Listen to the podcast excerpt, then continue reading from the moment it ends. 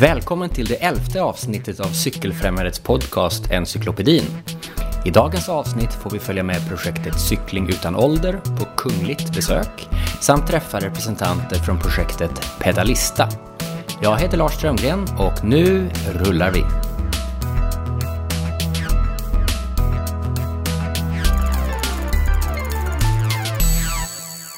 Då står jag här på Aleris äldreboende i Saltsjöbaden och vi har alldeles strax fått eh, nobelt besök av prins Daniel, prinsessan Mary och äldreminister Åsa Regnér.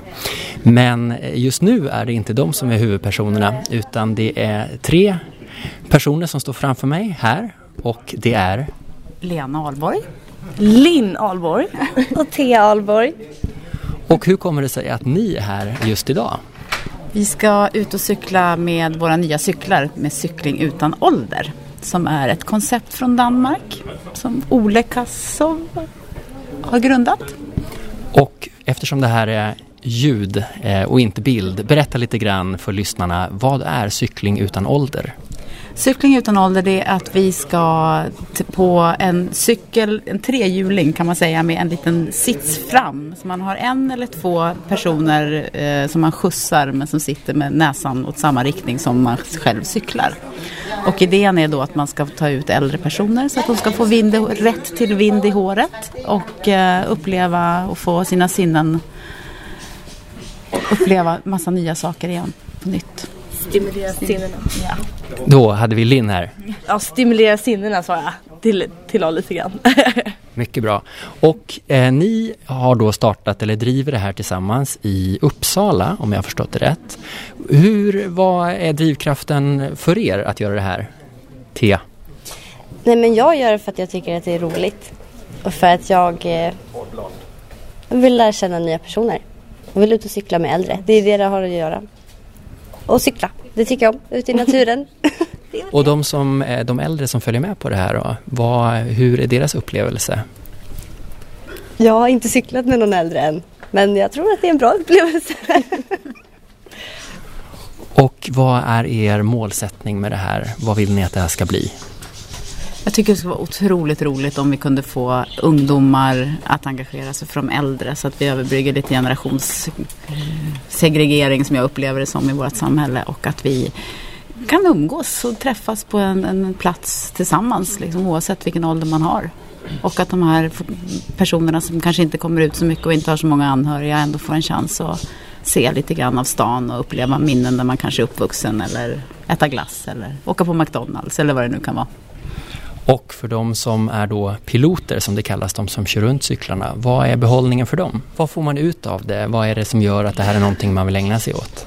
Åh, det är väl en hjärtlig fråga tror jag. Att eh, just som Thea sa tidigare, att lära känna nya människor. Att eh, få de äldre att få, ja men komma igång och känna de här känslorna som man får när man kommer ut i naturen. Som man inte känner när man sitter hemma i sitt rum på äldreboendet eller inte kan ta sig runt på samma sätt. Så är det väl en fin sak som volontär att göra. Jag tror att det är jättekul att göra någonting fint för någon annan. Och nu hörde jag att det applåderades där inne i rummet. Jag antar att det är någon av de kungliga som eh, pratar där inne. Men alldeles strax ska de få cykla tillsammans med er. Vad ser ni fram emot mest med att få köra runt på kungligheter och ministrar? att de ska ha kul. Hoppas jag i alla fall. Jag kommer ha kul. Så jag ser väl bara fram emot upplevelsen. Inget speciellt. Det skulle vara jättekul att sprida budskapet så att det är fler äldreboenden och inte bara äldre utan kanske barn och ungdomar som behöver komma ut, blinda som behöver komma ut, sjuka personer på sjukhus som behöver komma ut och få känna frisk luft. Så jag hoppas att vi kan starta en liten trend att det här är bra och att det, att det är fler boenden som köper in det här.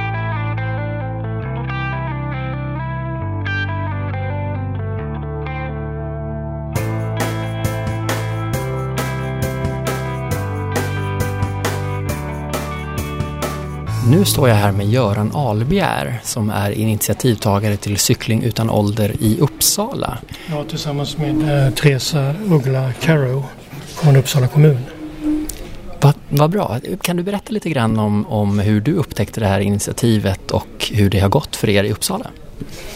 Ja, det är väl helt enkelt så lätt som att min eh, son som bor i Malmö eh, såg cykling utan ålder i Danmark. Och han tog kontakt med eh, Malmö stad och fick dem att köpa in fem stycken cyklar och ta över det till, till Malmö. Och så, eh, så startade han upp en verksamhet där. Sen tjatade han då på pappa sin att han måste ta med den upp till Uppsala. Eh, eftersom jag då har jobbat länge på Länsstyrelsen så hade jag ganska många kontakter så att eh, vi lyckades, eh, jag och Therese Uggla Kärro från Uppsala kommun, att eh, ganska lätt eh, få till en verksamhet i Uppsala. När jag såg Cykling utan ålder för första gången så blev jag direkt förälskad och väldigt många som jag hör prata om projektet säger samma sak. Vad är det som är så speciellt med det här projektet och som gör att folk direkt blir så förtjusta? Ja, det kan man undra. Det är nog som du säger, det är inte en enda person som jag har hört som har någonting negativt att säga om det utan alla tycker verkligen om det. Eh, det är lite ganska spännande också att det är så väldigt mycket ungdomar som kommer och anmäler sig som volontärer. Jag tror att i huvuddelen av dem är eh, 25 till 35-åriga tjejer. Men det finns ju även eh, volontärer i alla åldersgrupper och även bland nyblivna och lite äldre pensionärer. Men jag tror väl det, det är nog det här att, att man med så enkla medel kan få till någon verksamhet där man Eh, kan komma ut och som sagt då, bara liksom komma en bit ifrån eh, eh, äldreboendet. Jag tror många har liksom den här uppfattningen som det kanske är också att man är ganska instängd i, i, på äldreboendet och man kommer kanske inte mycket längre bort än runda runt kvarteret med en rullator. Och det här kan ge då så väldigt mycket mer. Man kan komma iväg till parker, man kan komma iväg till, till, till, till till kaféer och, och så vidare. Hur fungerar det rent praktiskt? Är det ni som äger cyklarna eller är det de äldreboendena som köper in och hur får ni tag i volontärer och så? Ja, det är lite grann olika. Eh, I Malmö är det Malmö stad som äger cyklarna eh, och hyr ut dem till eh, äldreboendena. I Uppsala så har vi tre stycken äldreboenden som själva har köpt in en cykel. Dessutom så sponsrade Länsstyrelsen Uppsala kommun och eh, Uppsala universitet en cykel till Röda Korset eh, som tar ut då hemmaboende äldre personer. Eh, Röda Korset är ofta ledsagare och tar ut en, en äldre person med en rullator. Men nu så kan de istället cykla dem eh, och komma lite längre bort. Så det finns olika, olika eh, ägare och nu har vi i Uppsala fått in två stycken eh, nya cyklar som en eh, privat eh, företagare har köpt in. Du ska ju alldeles strax cykla med både kungligheter och ministrar. Om du fick säga någonting till de här eh, och önska någonting, vad skulle du då önska? Ja, jag skulle såklart gärna se ett eh, direkt riktat eh, anslag till eh, att alla kommuner som ville kunde få ett bidrag för att köpa in en cykel eh, till respektive kommun eller till några äldreboende.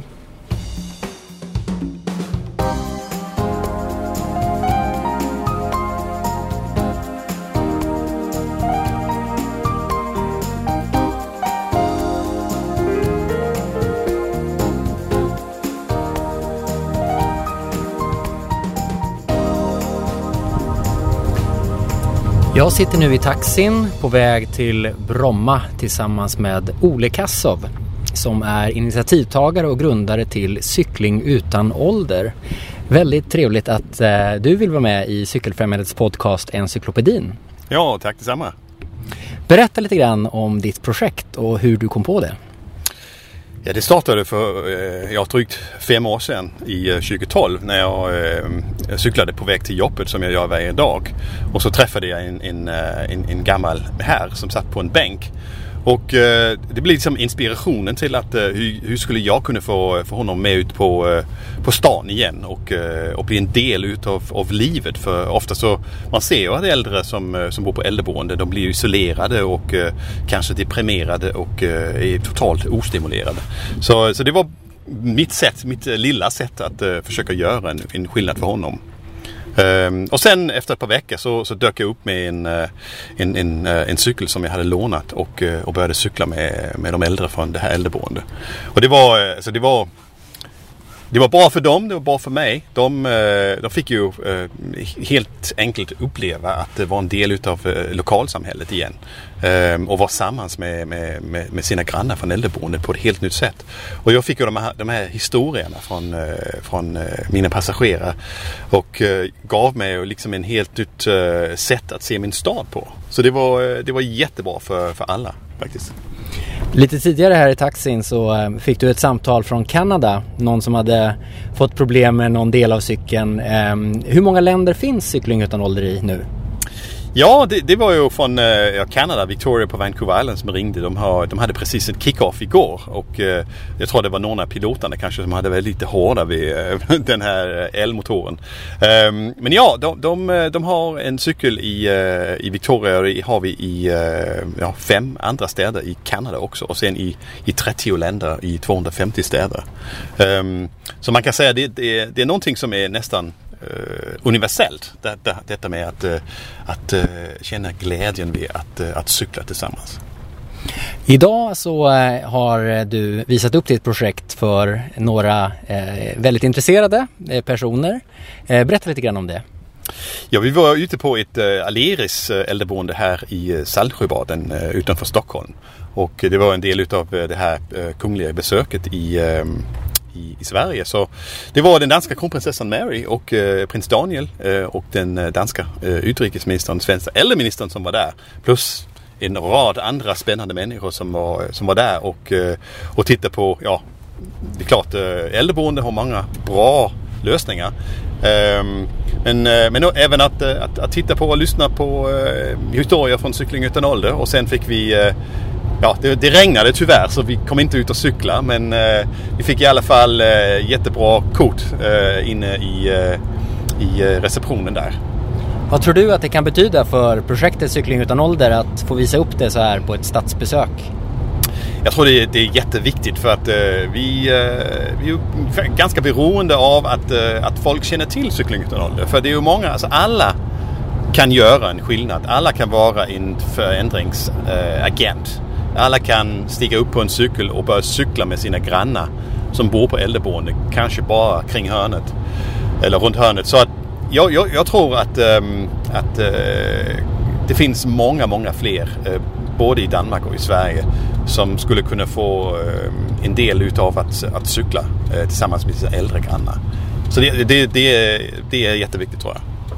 Om det finns personer som lyssnar på den här eh, podcasten som blir nyfikna och intresserade av det här och kanske bor någonstans i Sverige och jobbar på en kommun eller är engagerade i cykelfrämjandet. Vad kan de göra för att ta det här till sin stad? Ja, man kan göra som sagt, alla kan, eh, kan ta eh, initiativet till att, eh, att starta detta. Eh, om det finns eh, i, i sin stad så kan man ju gå in på cyklingutanalder.se och eh, sen kan man anmäla sig till den lokala avdelningen som finns. Eh, om det inte finns eh, så är vi jätteglada om, om det är någon som, som vill starta detta i sin, sin egen stat. Och då kan man gå in på samma sida, och skriva till oss och säga Jag tycker det är jätteintressant det här, jag vill vara en del utav detta och så ska vi hjälpa. Vi har precis här Förra veckan har vi ju startat Cykling utan ålder som förening i Sverige. Så nu är vi liksom på riktigt etablerade här i Sverige. Så att eh, vi ska ut till alla. Alltså, vi har ett motto som är att alla äldre har rätten till vind i hård. Och, eh, och det, vi, vi, menar faktiskt det. Så att eh, vi ska ut på, eh, på alla äldreboende och även alla äldre som bor hemma. Blinda, funktionshindrade. Alla ska ha möjlighet att komma ut och vara en del av samhället igen. När man mejlar dig så får man ett svar eh, att du är någonstans i världen och cyklar med cykling utan ålder. Och man blir väldigt glad av, av, att höra det och eh, alldeles strax här ska du eh, kliva på ett flygplan eh, och åka vart då? Ja, jag ska flyga här från Bromma till, eh, till Ängelholm och sen ner till Helsingborg till, och bli en del utav den här eh, Eh, årets första långtur runt Öresund. Det gör vi varje år och eh, det har blivit en tradition det andra året vi gör det. Men det är många andra långturer. Ehm, så, eh, så hela gruppen här på 10 cyklar, 20 äldre och ett tiotal piloter. Ehm, de har cyklat hela dagen idag från Köpenhamn och upp till Helsingör och ehm, kommit över med färjan till Helsingborg och så ska vi då alla träffas på ett hotell. Så det är tre dagar och det är ett jätte, jättebra sätt att eh, ja, få glädje och upplevelser även om man är kanske 90 eller 95 år gammal.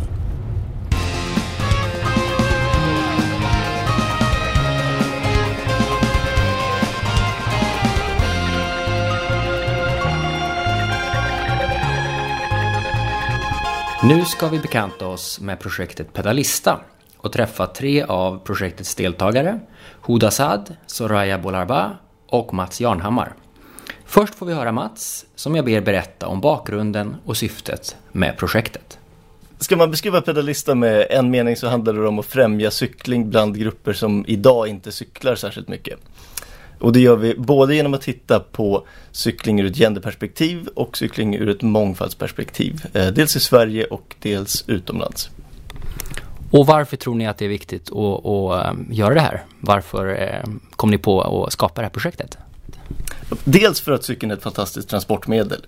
Det är ju grönt, det är tyst, det är ekonomiskt eh, och det är både ett sätt att ta sig runt effektivt i en stad ehm, och det är ett sätt att lära känna sin stad och göra sig hemma i den. Så vi tänker att cykeln både är ett sätt att transportera sig och ett sätt att tillgängliggöra staden för olika grupper. Och det är alltså ett litet transportmedel som inte är tillgängligt för många på grund av flera aspekter, flera orsaker som vi har kommit fram till. Och vilka aspekter kan det handla om? Det kan handla om cykelinfrastruktur, normer och attityder kring cykling och cykeln i sig och dess design och hur världen uppfyller människors behov. Och det här projektet då, ehm, hur genomförs det rent praktiskt? Eh, just nu um, jobbar vi mycket i Sverige.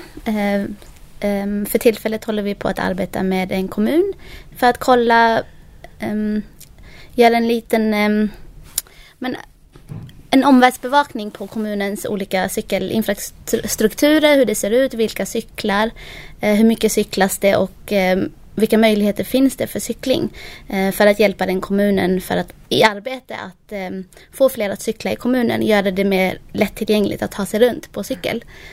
Bland annat gör vi det nu också. Sen har vi även olika pilotprojekt runt om i världen, bland annat i Myanmar, Indien och Indonesien.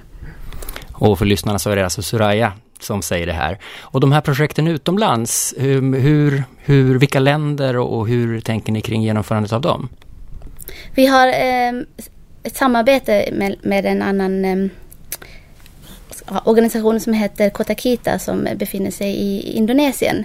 Eh, liknande det vi gör här i Sverige implementerar de i deras arbete i Indonesien. Och eh, så det, deras syfte är ungefär detsamma som vi har. Det är att få fler, fler eh, bland de målgrupper som vi jobbar med att eh, cykla mer än vad de gör idag. Och likaså, eh, eller nu har vi gjort en liten omvärldsanalys för vilka, på samma sätt som vi gör i Sverige eh, har vi gjort i både Indien och i Myanmar.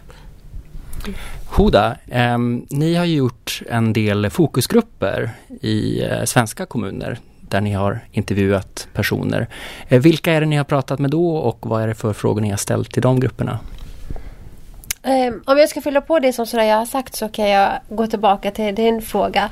Um, det är ju framförallt, idén var ju framförallt baserat på att kvinnor, eller cykeln är inte ett självklart transportmedel för mm. de flesta och um, mestadels kvinnor, speciellt när man tittar utanför Sverige, utanför Europa så är det inte, eh, det är väldigt få kvinnor som använder cykeln.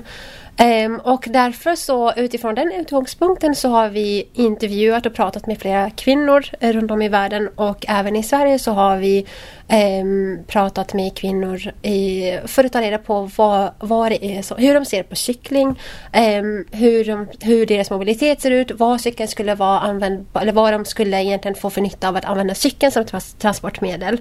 Ehm, och varför de inte cyklar. Och har ni kunnat dra några slutsatser redan kring de här svaren? Ja, det är lite olika. Det är det som är spännande när vi jobbar eh, i flera olika områden runt om i världen att vi får ganska olika svar även om det ändå hänger ihop inom de kategorier som vi då har kartlagt att det handlar om normer och attityder, infrastruktur eller cykeln i sig. Och om vi pratar om de kvinnor som finns här i Sverige det är att det, det största egentligen, det kanske inte hinder egentligen men eh, det som gör att kvinnor inte cyklar är att de inte kan cykla eller inte har tillgång till cykel. Och det hänger ihop med att man inte ser cykeln som ett sätt att transportera sig. Man kanske bara har sett det som ett sätt att använda det för ja, ha lite kul och cykla runt på en park. Um, så att av den anledningen så kan vi säga att det är det största um, anledningen till varför kvinnor inte cyklar. Sen finns det såklart andra anledningar som då de kvinnor som cyklar en del har också uppfattat eller har uttryckt då som gör att de inte cyklar. Det är att det inte riktigt kanske uppfyller deras behov men inte heller tar hänsyn till deras eh, ja, men, säkerhetsuppfatt eller hur de uppfattar vad som känns säkert eller tryggt i sitt område till exempel när de cyklar. Och hur väl det uppfyller deras behov om de behöver ta med sig barnen om de behöver gå ut och handla. Då är cykeln inte ett alternativ för dem. Känner de i alla fall. Mm. Tack Oda. Eh, Mats, det här projektet är ju finansierat av Vinnova. Eh, berätta lite grann hur, för Vinnova är ju en, en eh, myndighet. Vad ser de för värde i den här typen av projekt? Ja precis, Vinnova är en myndighet som ska främja innovation. Och i den utlysningen som vi har fått pengar som handlar om normkritisk innovation så handlar det egentligen om att titta på eh, ganska vardagliga frågor fast ur ett nytt perspektiv, ur ett normkritiskt perspektiv. Eh, och där vart vi ganska förvånade eh, att det är normkritiskt att titta på cykling ur ett genderperspektiv. Eh, vi trodde i alla fall i Sverige att det skulle vara en ganska etablerad fråga men när vi har börjat göra vår omvärldsbevakning så ser vi att det, man vet ganska lite om skillnaden mellan män och kvinnor i cykling. Eh, även om de flesta är överens om att transport generellt är en väldigt ojämställd bransch eh, så vet man väldigt lite hur fördelningen ser ut mellan män och kvinnor som cyklar, hur rörelsemönstren och behoven av cykeln skiljer sig. Och, och, det gäller i Sverige men det gäller ju extremt mycket utanför Europa där man ofta inte vet överhuvudtaget hur många som cyklar i ett land. Ehm, så tanken med det här var att få ehm, att ställa frågor kring cykling ur ett lite nytt perspektiv. Eh, och se ifall det skulle resultera i några typer av innovationer kring hur kan man få fler människor att cykla, hur kan man designa cykeln på ett bättre sätt eller tillbehör till cykeln på ett bättre sätt och hur kan man göra stödsystem kring cykling som är mer relevanta för nya målgrupper. Eh, och för att jobba kring det här så eh, insåg vi att vi behöver plocka ihop ganska många olika typer av kompetenser. Eh, så då jobbar vi dels eh, Living City som är ett företag som jobbar med stadsutveckling, social hållbarhet. Eh, vi jobbar tillsammans med Göteborgs universitet. Eh, vi jobbar tillsammans med en kommunikationsbyrå som heter Big Words. Tillsammans med en cykelplaneringskonsult som heter Trafikutredningsbyrån. Och tillsammans med den här indonesiska NGOn. Eh, så tanken var där att få folk som jobbar från väldigt olika perspektiv och titta på samma fråga. Eh, och att jobba väldigt mycket användardrivet. Så väldigt mycket av de resultat som vi försöker ta fram kommer ifrån fokusgrupper, ifrån intervjuer och ifrån olika sätt att gemensamt med potentiella användargrupper både kartlägga hinder och möjligheter till att främja cykling. Soraya, eh, hur länge är det tänkt att det här projektet ska pågå och vad hoppas man ha uppnått när, när det är klart? Eh, projektet kommer att pågå fram till eh, september 2018. Ehm, och ehm, Visionen är ju då att det här projektet, även om finansieringen från Vinnova tar slut då, så är visionen att arbetet ska fortsätta i någon form. Um, antingen att um, ja, men vi fungerar som hjälp för olika kommuner för hur de ska, att vi hjälper dem att kartlägga hur kommunen ska arbeta för att uh, främja cykling Eh, för fler målgrupper eh, och även att vi kanske fortsätter att jobba utomlands. Eh, hjälper och fortsätter eh, sam samarbeta med Indonesien. Eh, hjälper dem att främja cykling i deras land. Men själva visionen är att fortsätta att, att det här ska fort, fortgå även efter finansieringen. Och om det slutar i att vi till slut kommer fram att vi, vi vill designa en helt ny cykel som kommer att anpassa de här målgrupperna för att få flera cyklar, då kommer det vara det vi arbetar med. Eh, men vad det kommer, kommer utmynnas i, det, det får vi se. Vi arbetar på det just nu.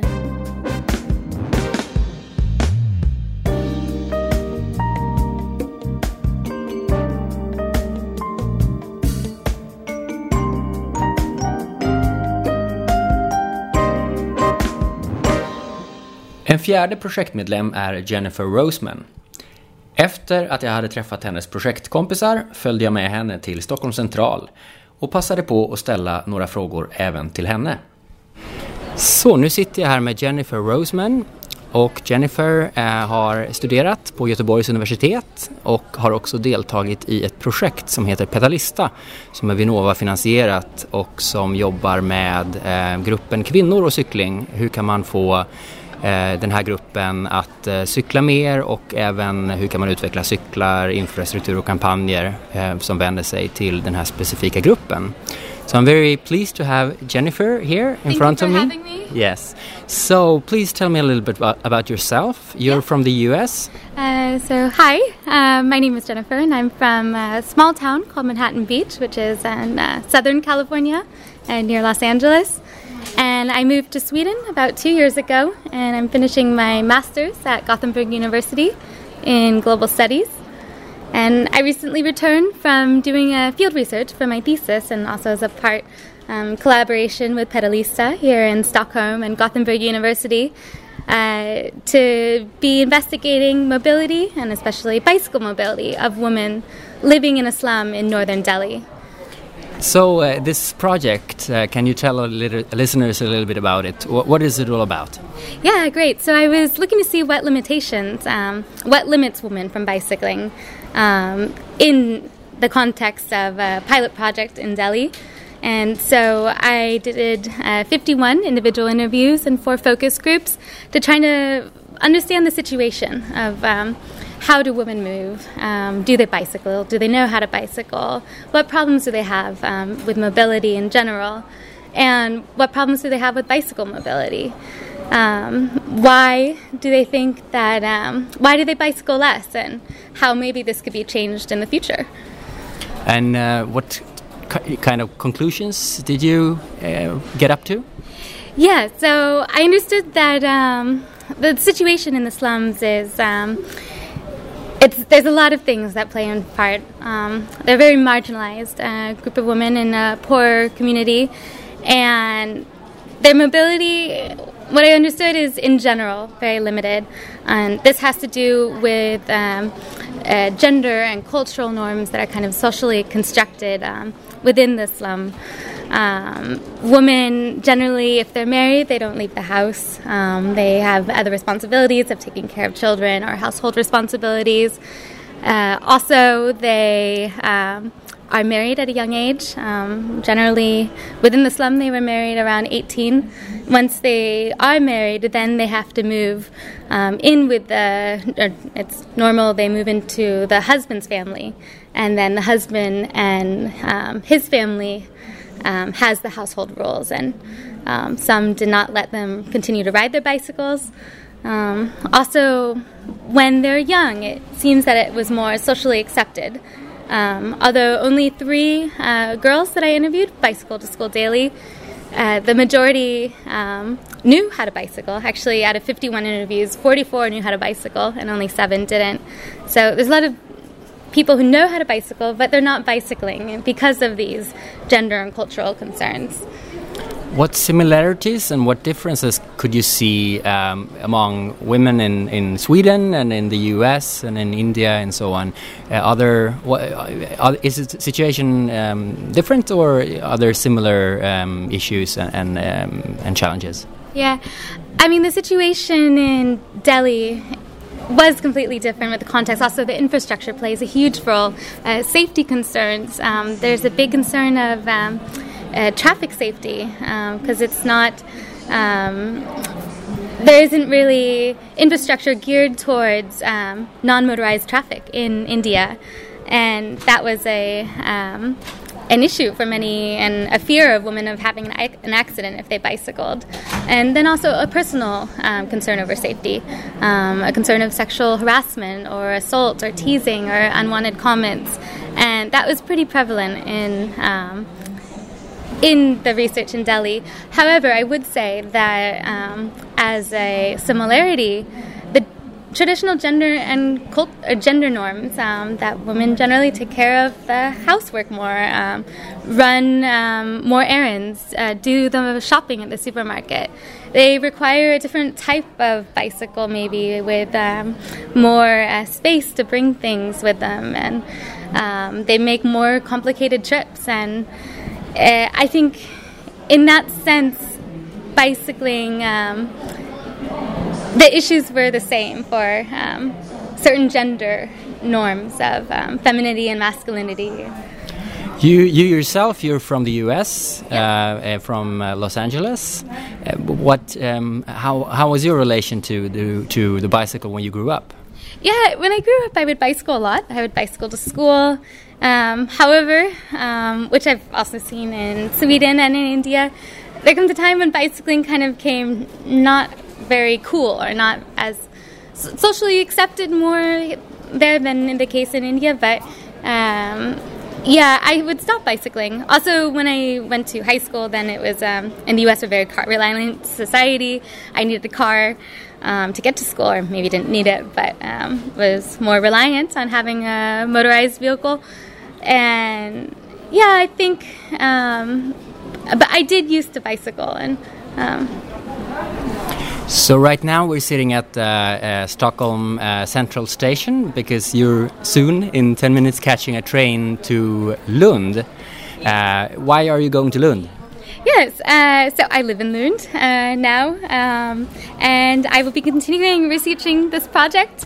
Um, I have just come up with some of the analysis and conclusions, and I think there's so much more that I can dig in deeper into this, and I will be um, finishing my thesis and researching um, this more. Du har lyssnat på det elfte avsnittet av Encyklopedin. Nästa vecka gör vi ett besök i Göteborg på Cykelkulturfestivalen. Och samtidigt pågår Velocity-konferensen i Nederländerna och European Cyclist Federations årsmöte. Så vi hoppas träffa många spännande och intressanta människor och göra fler reportage och intervjuer om cyklingens resa genom världen. Hej då!